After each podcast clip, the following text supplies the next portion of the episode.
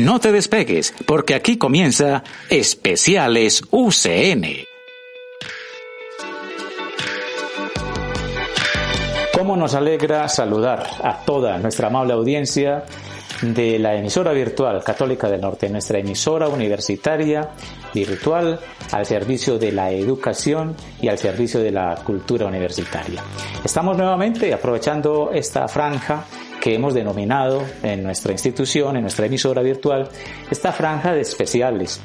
en la que nosotros a través de esta propuesta queremos llegar con temas, con invitados, a todos ustedes y cada uno de ellos dedicado a una franja particular, pero dedicada también en general a toda nuestra audiencia. En esta ocasión queremos eh, saludar de manera muy especial a todos aquellos que internamente, hablando de institución de Católica del Norte, tienen que ver con nosotros desde cualquier punto de vista, sea administrativo, empleado, estudiante, eh, coordinador, gerente, director, en fin, beneficiario, destinatario, coordinador de proyecto, cualquier persona que tenga que ver con nosotros. A cada uno de ellos les estamos ofreciendo nuestro calurosísimo saludo y bienvenida a este espacio. Estamos con el apoyo técnico de Sergio Alonso Restrepo Osorio. Yo soy Fabián Rendón Ospina, coordinador de comunicaciones, y les damos esta bienvenida a este especial. Y es especial no solo por la franja, sino también por el invitado. Quiero saludar a esta hora a nuestro rector del presbítero Diego Luis Rendón Urrea, quien ha aceptado muy amablemente estar con nosotros hoy conversando en este especial. Padre, ¿qué tal? Bienvenido a esta franja de la emisora virtual católica del norte. Un saludo muy especial a usted, eh, Fabián, a Sergio, todo el equipo técnico de nuestra emisora universitaria católica del norte. También aprovechar para saludar a nuestra audiencia, toda la que por este, a través del ciberespacio se une a nuestra programación desde los rincones más insospechados de este planeta Tierra, porque somos una universidad de puertas abiertas, sin muros, combatiendo también las eh, convenciones de, del tiempo y del espacio. Así que saludar a todas las personas que con el tiempo han ido conociendo nuestra institución, nuestra emisora, eh, se han convertido en fieles oyentes de toda la programación, especialmente aquella programación que tiene que ver con la academia, con lo, con lo formativo, pero también aquí tenemos otras dimensiones como la, artística y, y la institucional en general. Así que muchas gracias por invitarme a este espacio en el programa y muchas gracias a nuestra audiencia por escucharnos. Muy bien, padre, pues eh, históricamente y cuando eh, cuando mm, próximas eh, fechas y más adelante se pueda escuchar este, este podcast, pues históricamente sabrán que estamos en el año 2020, en pleno mes de mayo y cumpliendo una, una cuarentena, cumpliendo un confinamiento preventivo a causa del nuevo COVID-19, este coronavirus que ha marcado este 2020. A usted en lo personal, padre, eh, ¿cómo le ha ido en este confinamiento allá en su casa, en su residencia en Río Negro, Antioquia, padre? Bueno, a mí particularmente me ha ido pues eh, muy bien, pero lógicamente como a todos, porque esto necesita un, un mayor entendimiento y una disposición eh, psicológica y espiritual para asumir estas eh, situaciones que llegan, que no son las acostumbradas en la vida de, del hombre moderno y más a nosotros que nos tocó en este mundo tan tan convulsionado, tan llenos de cambios y tan, tan constantemente. Por un lado, eh, porque nos convertimos más en seres humanos como en máquinas que viven para el trabajo y no en seres que buscan la felicidad y la realización integral de el trabajo y a veces no es una satisfacción. Entonces, se a ajustarse. Yo gracias a Dios porque pues eh, en medio del confinamiento y la declaratoria de cuarentena me, me cogió aquí en, eh, mi casa paterna, que vengo con mucha frecuencia eh, a, a, visitar a, a mi madre, porque mi padre ya falleció y, y aparte de la familia, entonces tuve esa oportunidad de, de quedarme pasando estos días aquí, entonces he disfrutado de la familia, estoy acompañado de, de mi familia y, de los espacios familiares y eso ha, ha hecho que este confinamiento sea más llevadero. ¿Cómo no? Padre, ¿cómo, cómo toma eh, este confinamiento y estas medidas tan supremamente especiales en el país y en el mundo a un rector y a una institución de educación superior? ¿Cómo es ser rector desde la casa y cómo se ha comportado, digámoslo así, la institución eh, en términos, digamos, pues por supuesto, eh, técnicamente hablando, administrativos, en sus movimientos, en su dinámica? ¿Qué ha pasado con la católica y, con, y digamos que también con sus colaboradores más cercanos? También confinados, ¿no? Mira, han pasado muchas cosas muy interesantes, muy curiosas. Yo creo que esto vale la pena después con en la posteridad contar sobre las futuras generaciones. Sí. Eh, a ver, hay primero una sensación y es una sensación como de, que dijera yo, como de cierta, de cierta satisfacción, porque mm, como nuestra institución es una institución que ha hecho ya el ejercicio de vivir en la virtualidad desde hace 23 años, todos los que somos actualmente miembros de esta comunidad académica de, de, la Católica del Norte, como, como empleados o como estudiantes, pues un estudiante en promedio, digamos, o en términos normales, eh, pasa con nosotros cinco años, 10 semestres, porque más o menos una carrera habitual dura. Eh, entonces, un estudiante que cumple todo el ciclo con nosotros está cinco años, que es un tiempo pues muy significativo. Y nuestros eh, nuestros docentes, pues docentes que duran mucho más tiempo, tenemos docentes que están desde la fundación de la universidad, es decir, que hay docentes que tienen ya 20 eh, años o 15 o 10 de, de trabajar de manera virtual, de hacer teletrabajo, porque ah, así es que nosotros lo hacemos. Y nuestros empleados un gran número, porque hay algunos que lógicamente por sus funciones van a sitios físicos en el campus, en cada uno de nuestros centros de, servicios educativos, en fin, pero hay un porcentaje muy alto que está también en la en, la virtualidad. Entonces, nosotros lo vivimos desde, desde algunos ámbitos y nos movemos con mucha facilidad. Eh, somos entrenados cuando ingresamos a la institución en la capacitación constante y en la, y en la manera de vivir, de ser de la institución, digamos que por costumbre uno adquiriendo unos hábitos que son hábitos propios de, de quien hace teletrabajo, que vive en la virtualidad, la entiende y forma en la virtualidad. Entonces, ¿por qué digo que es eh, como satisfactorio? Y es porque pues eh, ocurre una situación que es una situación de, de talla mundial o sea, no la sentimos nosotros eh, aquí eh, en, Antioquia o en nuestros pueblos o, en Colombia, sino que el mundo entero tuvo que entrar en esa dinámica. y como pudieron ustedes observar, entonces eh,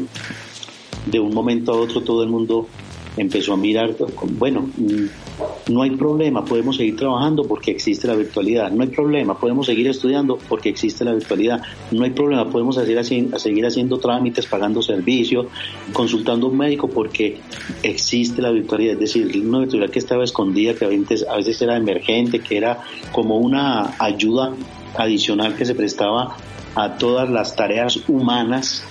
eh, que por la costumbre eh, se hacían de manera presencial. Hay muchas cosas que se pueden hacer virtual, pero nuestras costumbres humanas no han permitido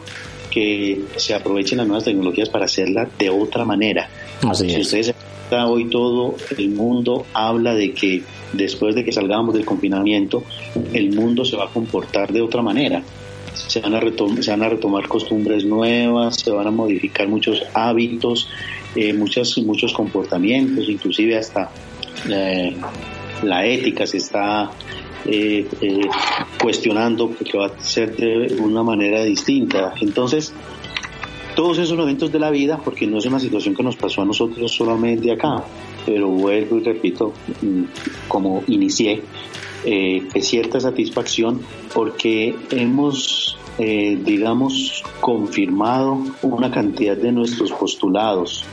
una, nuestra, una cantidad de, de, prácticas que solamente teníamos nosotros y que eh, otras instituciones, por ejemplo las de educación superior o otras entidades como las gubernamentales, la veían extraña, la veían fueran eh, que nosotros las hiciéramos, pero no los convencían completamente. De hecho, pues algunos eh, dudaban de, nuestra institucionalidad, eh, de nuestra calidad en el servicio que prestamos. Muchos llegan a cuestionar diciendo que quien estudia virtualmente no adquiere las mismas competencias ni tiene la misma calidad que quien lo hace en un campus universitario. Hemos venido rebatiendo con argumentos poderosísimos y se ha ido imponiendo cada vez más la virtualidad, pero no acaba de ser completamente eh, eh, confirmada o recibida, mm, valorada mm, en, en, el, en el plenum de, la sociedad, pero ahora sí, porque fue la única manera como muchas instituciones han logrado permanecer, han, logrado mantener su ritmo de cierta manera. Así es. Eh, o han logrado, se han logrado encontrar respuestas a muchos de los problemas, si no, esto hubiera sido muchísimo más catastrófico llevar esta, esta cuarentena donde no tuviéramos estos medios y donde no hubieran organizaciones de educación como la nuestra o de salud como asisten a algunas otras que hacen telemedicina o, gubernamentales como otras que tienen sus plataformas para atender las necesidades de sus eh, eh, de sus ciudadanos. Si no fuera por eso, esto hubiera sido más, muchísimo más catastrófico. Y vuelvo y digo que pues, la satisfacción está en que para nosotros, eh, en el caso particular mío, pues no hubo mucha diferencia en, porque eh, por mis oficios y mi quehacer, a mí me toca una parte muy grande de, relaciones públicas, eh, de papeleos, de firmar, porque todavía hay que firmar mucha cosa física para enviar a, entidades como contratos, en fin, las reuniones de concertación, en fin, mucha, mucha parte de mi labor está podemos decir, andando la calle. Así es. Ando, eh, haciendo mucho relacionamiento. Entonces, em, digamos que mi trabajo es un es más, más, en la presencialidad que en la virtualidad. Pero como todo el mundo está abocado casi obligatoriamente a cierta virtualidad, pues eso me facilitó mucho. Entonces, a mí las cosas, por eso me vine para mi casa. Eh, afortunadamente, pues tenía la facilidad de tener eh, el internet y, la telefonía. Y con esas dos herramientas, pues he venido trabajando muy sabroso, sin ningún contratiempo. La institución se ha venido desempeñando, ha cumplido. Nosotros no hemos sentido el golpe ni hemos tenido que hacer grandes discernimientos ni tomar grandes decisiones en términos de la logística que ameritan los campus. Nosotros tuvimos que hacer unas adaptaciones, pero no fueron significativas, eso no, nos traumatizó. Nuestros docentes siguen enseñando, nuestros estudiantes siguen estudiando, nuestros administrativos siguen trabajando, todos seguimos trabajando, vamos a cerrar sin ningún contratiempo nuestro semestre académico eh, y creemos que el siguiente semestre va a, marchar, no vamos a tener que alterar calendarios ni nada, lo único que sí prevemos y para, para lo cual nos estamos también preparando es para el impacto económico que sí puedan tener los estudiantes, los que trabajan, los papás, que ayudan al sostenimiento de los estudiantes, por eh, el impacto económico que va a traer eh, la que nos somete. De acuerdo. Es como la, el único aspecto que vemos que puede ocasionarnos algún trauma siguiente, pero de resto, inclusive, pues eh, las indagaciones y el comportamiento que estamos viendo por parte de los estudiantes es que muchos, por haber vivido así fuera de manera forzada la virtualidad, eran muchas diferencias y han hecho cuentas inclusive pues con la misma calidad les sale más barato estudiar de manera virtual, entonces muchos seguramente estarán considerando seriamente pasarse a la modalidad virtual y estudiar desde la comodidad de su casa. creo que ese no es el problema, el problema es un poco la capacidad económica que la gente tenga para eh, continuar sus estudios. Mm. Eh, eh, tenemos que decirlo, pues nosotros somos una institución que vive los recursos que capta por eh, impartir la educación, o sea, la matrícula de los estudiantes, y no tenemos ninguna clase de subsidio. El día que el gobierno diga que subsidia a las universidades para que pueda impartir educación gratuita a los estudiantes, ese día estaré yo feliz de poderlo hacer y no tenerle que cobrar a los estudiantes. Mientras tanto, tenemos que seguir en esa lucha. ¿Cómo no, padre? Eh, si bien entonces, digamos, nuestra, nuestra naturaleza de ser una institución de educación virtual, pues no, no, no, no traumatizó, digamos, los procesos internos y bien lo ha dicho usted, pues la católica sigue tranquilamente eh, funcionando a nivel de, digamos, también de rectores, a nivel de, de instancias donde pertenece la católica, me refiero también a tipo redes, etcétera. ¿Qué, ¿Qué, ha escuchado usted? ¿Qué le han dicho a la católica cuando ven que nosotros seguimos tranquilamente nuestros procesos y las otras instituciones, sin ánimo tampoco, pues digamos, de, de, hacer malas comparaciones, pero cuando otras instituciones sí tuvieron que, digamos, en el buen sentido, país, remangarse y pensar bien la cosa y pensar muy bien cómo iban a seguir? ¿Qué, qué ven en la católica qué le han dicho a usted, padre rector? Mira, Fabián, con, mucho respeto por la audiencia, yo sí tengo una sensación, un sentimiento con respecto a, las instituciones de educación superior en general. Eh, las universidades eh, tenemos un problema y es que tenemos cierto complejo de autosuficiencia. Y entonces eh, la primera tendencia es a creer que tenemos la respuesta para todo adentro. Y aunque tenemos redes de colaboración y en fin, a veces nos cuesta compartir el conocimiento, las experiencias, eh, hasta la logística con otras instituciones. Hay mucha, ah, hay mucha diplomacia y se conversamos, pero mm, tomar decisiones conjuntas de, de, mutuo apoyo a veces es, es complicado. Sin embargo, se ha presentado de, todo un poco. En el caso de las redes de universidades en las que nosotros participamos, generalmente son las redes de universidades católicas, pero también pertenecemos a otras redes por facultades y por eh, ciertas iniciativas en las que nos eh, convocan. Pues hemos hecho un trabajo interesante. En este momento muchas universidades eh, casi que por, por lógica y sentido común dan por descontado que nosotros tenemos problemas porque dicen, pero ustedes que son virtuales no han tenido mayor traumatismo. Yo, efectivamente, no hemos tenido suficiente traumatismo. Una cosa que sí me pareció muy interesante es que con algunas instituciones hemos tenido la oportunidad de hacer transferencia de conocimiento, de acompañar, de apoyarlos en estrategias que, que ellos han querido eh, montar para darle solución al problema, que es un problema mayúsculo el, el, el, hecho de tener que eh, desorganizar su, su semestre, de atender a sus hacer un esfuerzo por atender a sus estudiantes en virtualidad aunque no la tuvieran, eh, en fin, y lo, todos los problemas que eso trae consigo, eso ha sido bien complejo para las universidades, pero nosotros hemos hecho lo propio eh, apoyando desde nuestra humilde experiencia, desde el modelo que hemos desarrollado y creo que ya hay un equipo grande de un grupo grande de universidades con las cuales hemos venido trabajando desde capacitación de docentes, desde acompañamiento con contenidos, desde eh, acompañamiento en el diseño instruccional, cursos gratuitos, una mejor comprensión de la una mejor comprensión de la pedagogía de la virtualidad. Eh, y, bueno, muchos elementos combinados de, también les hemos permitido muchos acercarse para que conozcan nuestras eh, buenas prácticas eh, de teletrabajo y cómo son los procesos académicos del acompañamiento que se llevan desde pastoral y bienestar a nuestros estudiantes, que es muy distinto a cómo se hace en las universidades presenciales. Bueno, un cúmulo de, de cosas que puede decir inclusive que hemos podido acompañar con algunas asesorías a, a la Secretaría de Educación Departamental, a la, a la de la Alcaldía de Medellín, a otros municipios que nos han pedido algunos apoyos porque digamos que en un momento la confusión fue mucha. Creo que la gente ha ido saliendo poco a poco, se han, se han logrado eh, implementar algunas soluciones provisionales, algunas pues muy a la a la brava podríamos decir, muy improvisada, pero bueno, bien que mal, todas las instituciones se han ido organizando, algunos la hacen mejor con la intención de inclusive de seguir implementando la virtualidad como, como parte también del, eh,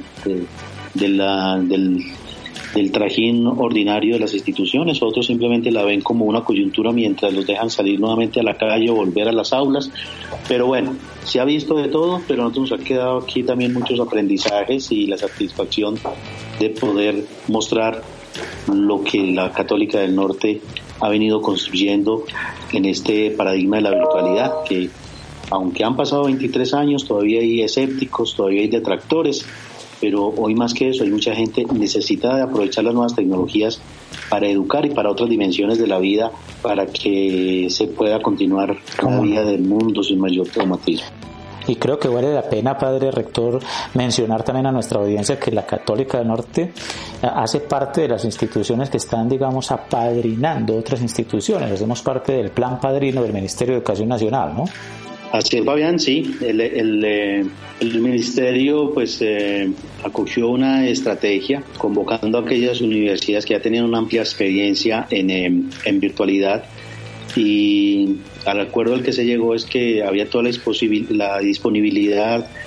para eh, poner los, los recursos técnicos humanos, académicos y todo lo que los técnicos, todo lo que se pudiera para apoyar aquellas instituciones a las que las cogió más por sorpresa eh, la virtualidad de esta pandemia y la la virtualidad. Entonces, eh, hay un equipo de, universidades con muy buena disposición, interesantes. Nosotros nos hemos tenido el favor de apadrinar la Universidad Tecnológica del Chocó con un agrado eh, hemos empezado unos diálogos muy interesantes, hemos descubierto que tienen muchas potencialidades allí en la institución y hay unos temas que hay que preparar y que hay que estructurar eh, distinto para que puedan responder a la contingencia y en esa tarea empezamos con ellos haciendo este apadrinamiento que hasta el momento pues eh, va bien. Mm, creo que va a tomar un poco más tiempo del que se pensara porque son muchos procesos y las universidades eh, pues tienen a, veces procesos que se complejizan. Además, la Universidad Tecnológica del Chocó es una universidad muy grande que tiene muchos estudiantes, muchos profesores. Entonces, esto hace que los procesos sean un poco, un poco más lentos, haya que depurarlos mejor, pero bueno, están eh, muy interesados, nosotros también, contentos. Hemos armado unos equipos de trabajo interdisciplinario de acuerdo a cinco grandes frentes que estamos cubriendo con ellos para, para atender la contingencia y bueno, una experiencia más de, mutua colaboración. Muy bien. Padre, el tiempo se nos va volando. Qué cosa tan tremenda cuando estamos dialogando mm, bien agradablemente el tiempo nos juega su, nos, nos, pasa su jugada. Eh, pero padre, digamos, quisiera que eh, le diéramos en su, eh, en su voz, en su mensaje, ¿qué le diríamos hoy, digamos, a, especialmente nuestros estudiantes? Estamos digamos, todavía inmersos en un proceso de confinamiento. El gobierno nacional, digamos, al momento, al momento de emitir este programa, estamos eh, bajo las directrices gubernamentales a nivel nacional todavía de confinamiento. Estamos, eh, eh, digamos, paulatinamente o procesualmente regresando a una relativa normalidad en ciertos eh, aspectos, en ciertas eh, franjas, si se quiere, de la economía y de la vida pues eh, normal. ¿Qué el rector, qué le dice a los estudiantes especialmente en lo que va este año, en lo que ya se viene, el próximo semestre? ¿Qué le tendría que decir como su mensaje, digámoslo así, a ellos especialmente, a los estudiantes, y a otros que estén, digamos, también eh, considerando, como bien lo decía usted ahora, de pronto también eh, decir, me voy para la Católica del Norte, ya está todo dado para yo terminar mis estudios o comenzar y hacer toda mi carrera y demás. El rector de la Católica del Norte, ¿qué mensaje le da a los que ya están, a los que están próximos a entrar en, en esta situación, en el próximo a terminar este semestre, lo que se viene para el otro, especialmente también en materia económica, en fin, padre. Bueno, con respecto a los estudiantes propios nuestros, los de la Fundación Universitaria Católica del Norte o los que están en proceso de ingresar, están como aspirantes en este momento porque ya habilitamos las matrículas para el próximo semestre, Lo único que les podemos decir es que, como les decía al principio, nosotros mantenemos nuestros calendarios, nuestro ritmo habitual para atender a los estudiantes. Va a ser un, un semestre totalmente normal. Vamos a, a empezar eh, el semestre, generalmente lo empezamos hacia la segunda semana de, julio, a veces la tercera, no recuerdo muy bien cómo, lo tenemos planeado porque de pronto vamos a correr unos días para dar más espacio a que los estudiantes eh, puedan ir eh, irse matriculando. Eh, entonces va a ser un calendario normal, común y corriente. Vamos a tener toda nuestra disponibilidad y todas nuestras capacidades institucionales al servicio de nuestros estudiantes sin ningún traumatismo. En ese sentido, estamos tranquilos, pero también somos conscientes que nuestros estudiantes, eh, buena parte de ellos pueden sufrir afectaciones eh, en, su, en su vida económica, laboral o la de sus familias. Creo que también lo decía al principio, puede ser un, un, factor que, que, puede afectar eh, eh, mucho su continuidad en, en, la institución. Pero para eso la institución también viene tomando ya una serie de, de medidas para, vamos a, a flexibilizar muchos aspectos de la vida mm, que tenga que ver con la economía para pagar el semestre. Por ejemplo, por decir eh, varios, varios temas, el, que, el hecho de permitir que el estudiante pague por, por cuotas, que antes se pagaba el semestre anticipado, entonces ahorita paguen por cuotas para que le quede más fácil. Lo otro es que eh, mm, vamos a, a, permitir que también paguen por, por materias, si alguien no, no quiere coger todas las materias, pues tomar algunas materias para para que no tenga que coger el paquete completo, el otro es facilitarle la, la inscripción y entonces no, no cobrar la, la inscripción eh, para los que se matriculan este semestre. Eh, y así, como es, hay una, una serie de medidas de flexibilización, sobre todo que alivianarán mucho la, la carga económica para que ellos um, puedan continuar sus estudios eh, y si tienen alguna dificultad pues, de índole económico no vayan a parar, más bien que se puedan adaptar. Entonces va a haber como una serie de, de ofertas y de propuestas para el estudiante y yo creo que aquí la clave que el estudiante que sienta que va a tener una dificultad muy grande mm, simplemente tiene que preguntar. Ahí nuestro equipo de experiencia estudiantil y de pastor de bienestar están preparando todo este paquete de medidas para que lo para que el estudiante sepa también cómo moverse y que de entrada no diga este semestre no estudio porque me quedé sin trabajo. De pronto puede decir estudio, pero puedo pagarles más eh, con más plazo y seguramente también vamos a generar unas especies de, de descuentos también para, para los estudiantes, especialmente para, para los nuevos. Entonces ya nosotros tenemos un paquete de medidas de de, para aliviar la, la, carga económica y para ayudarle a los estudiantes que puedan continuar con, con su proceso mientras nuestra economía se estabiliza. A los estudiantes eh, externos, que también eh, nuestros, eh, las personas que nos escuchan, nuestros, nuestros amigos, pues que no son estudiantes, sino amigos muy queridos de la universidad que escuchan la emisora universitaria y los que nos estén escuchando, que no pertenecen propiamente a la, a la institución católica del norte, pero que viven también esta misma situación, pues eh, yo lo que le podría decir es que tenemos que hacernos a la idea y con la mentalidad que el próximo semestre, es decir, el que va a empezar a correr entre, entre julio y diciembre, va a ser un semestre muy, muy atípico, ¿cierto? Lleno todavía de muchas contingencias las cuarentenas van a ir eh, van a ir cediendo. Ustedes escuchan un término ahora eh, del que hablan algunos eh, gobernantes y el nuestro ha hablado de eso, que es el, el confinamiento, la cuarentena inteligente o el confinamiento inteligente. Sí. pero eso tiene sus lados buenos y sus lados malos y, y nos están queriendo decir es que usted asume las consecuencias, usted se hace responsable de lo que usted haga. Y en, en nuestra sociedad tenemos todavía mucha gente irresponsable que no mide las consecuencias de las cosas y entonces pueden eh, eh, creer que vuelven a, a, las actividades habituales que hemos tenido hasta, hasta el día de hoy y eso nos puede correr, hacer correr un riesgo muy grande porque recordemos que esta pandemia no está aún controlada. Se ha logrado controlar medianamente en la medida en que nos hemos confinado en nuestros hogares para no seguir expandiendo la, el contagio, pero ni hay vacunas, ni nadie tiene hasta el momento una cura definitiva. Así que cualquier persona que eh, de pronto no haya identificado la enfermedad de manera asintomática y entre en labores ordinarias, pues, es, se ha controlado, no ha sido mayor el contagio, pero por cualquier descuido, imagínense ustedes los, cálculos, eh, una persona, solo una persona puede, puede contagiar a otras 10 en un lapso de tiempo muy corto. Entonces,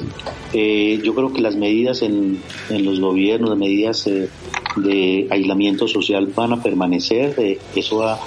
va a hacer que no volvamos a la normalidad así con tanta facilidad. Eh, ya, ya se ha anunciado que algunos sectores de, de la vida económica se van activando poco a poco, no del todo, poco a poco, como la construcción eh, y, y, otras áreas, pero las últimas que se van a activar son precisamente eh, la, la, educación, eh, la, el, el, entretenimiento también, como el, el deporte, en fin, van a ser de las últimas, pero la educación creo que Fácilmente vamos a terminar este semestre, los estudiantes que van a aulas de clase van a terminar eh, este próximo, o sea, el año se va a ir estudiando desde casa. Así es. Entonces, hay que prepararse para esa situación y en caso de que se vaya permitiendo salir, creo que no va a ser en las mismas en, en las mismas situaciones, muchas personas lo están estudiando, entonces que si de pronto en unos en un mes o, dos meses abren los colegios, entonces no podrán tener más de 10 estudiantes por salón de clase cuando se reciben 30, 40, veces hasta 50. Entonces, es lo mismo el transporte público y, y hay muchas dinámicas de la, de la vida común y corriente, así que preparémonos para un mundo que está lleno todavía de incertidumbre. Eh, vamos a ir regresando poco a poco. Yo creo que eh, esto también va a seguir teniendo impactos económicos muy fuertes porque se van a se van a cerrar empresas, mucha gente va a perder el trabajo, eh, eh, muchas empresas van a tener que subsistir con, con, medidas muy extremas que no le garantizarán el, el salario a sus empleados. En fin, pues muchas situaciones que se vienen, las cuales hay que asumir con más con optimismo, pero también con, con mucha conciencia de que hay que salvaguardar eh, la vida, la vida propia y la de los demás. Y una manera de hacerlo es con las indicaciones que dan los expertos, como en este caso, que una manera de controlar esta enfermedad fue eh, acuarentándonos, eh, confinándonos, eh, aislándonos unos de otros para evitar un contagio y creo que eso va a permanecer un, un, tiempo prudente en esas mismas circunstancias. Yo en estos días recordaba mucho porque casualmente la cuarentena empezó casi a la par. unos días antes habíamos eh, empezado la cuarentena espiritual que hacemos nosotros los cristianos. Y eso es una de las cosas que me ha llamado mucho la atención y digamos que me ha gustado por dentro porque ni siquiera, yo creo que ni siquiera nosotros los, los religiosos, los sacerdotes, que motivamos mucho y acompañamos en el ejercicio espiritual de la cuaresma a la gente, habíamos alcanzado a percibir la profundidad y el significado y lo que implica hacer una cuarentena. así es. Desacomodarnos, vivir con lo básico, pero para entender mucho la dinámica de esta cuarentena, solamente hay que, hay que entender eh, la explicación y el sentido espiritual bíblico que encontramos en la Biblia, por qué, eh, por qué los, eh, los profetas y los grandes líderes religiosos, el mismo Jesús, por qué hacían cuarentenas, por qué se pasaban ese tiempo de purificación y entonces todo eso se ha vuelto paisaje de los sacerdotes cada año, ay, lo mismo, toda la cuaresma, ¿y qué significa? No, que los viernes no comamos carne, pero no sé por qué. Pero miren todo lo que significa el cuidado interior de la persona, el cuidado exterior, mente sana, cuerpo sano, eh, obligar al cuerpo a, a desacomodarse de los hábitos que se vuelven vicios y, volver la mirada sobre lo elemental, sobre lo básico, para tener una actitud más espiritual frente a la vida, frente al mundo, que es lo que estamos viviendo ahora. En medio de este confinamiento, creo que miramos el muro, el mundo con otra mirada, una mirada un poco más, más espiritual y más desde adentro. Y es una de las grandes enseñanzas creo que nos va quedando. Así es, padre rector, y mientras exista también este medio y lo podamos utilizar lo suficientemente bien para poder llegar a todas nuestras audiencias, acompañarles en cada uno de estos eh, momentos, pues aquí estaremos y con programas como este, en este especial en el que el padre rector, el padre Diego Luis Rendón Urrea, rector de la Católica del Norte, pues muy diferentemente ha querido estar con nosotros. A usted, padre Diego, muchísimas gracias por habernos acompañado en este especial. Sé que no va a ser el primero ni el único y que va a estar por acá muchísimas veces compartiendo con nosotros desde estos micrófonos para toda nuestra audiencia de la emisora virtual. Por el momento, pues seguirle deseando mucho éxito en su labor como rector desde casa y por supuesto, en el aprovechamiento de todo esto, lo que significa poner al servicio de la educación las tecnologías de la información y la comunicación. Así que, pues, padre, muchísimas gracias y les deseamos, eh, reiteramos el éxito para nuestra institución en Cabeza Suiza. muchas gracias a usted, Fabián, por este espacio. Muchas gracias a todas las personas que nos escuchan. Reitero un saludo muy especial nuevamente a nuestros empleados, nuestros docentes, nuestros estudiantes de la Católica del Norte y a todos los amigos de los territorios en los que nosotros trabajamos eh, aquí en, en, nuestro país, eh, en Colombia y también en el exterior. Y créannos que seguimos comprometidos con el territorio, con la gente que está allá en cada uno de los de las ciudades y de los pueblitos, de las veredas, desde donde han logrado aprovechar las nuevas tecnologías y hoy en día el internet, así como antes era la radio de, onda corta, hoy es eh, el Internet, pero seguimos por todos estos medios posibles acompañándolos y haciendo, haciendo paz, haciendo democracia y tratando de hacer mejores personas a través de la educación. Ustedes saben que las puertas de la Católica Norte siempre está abierto para aquel que quiera eh, perfeccionar, conseguir su proyecto de vida. Lo hacemos con mucho sentido humano y con mucho sentido de fe.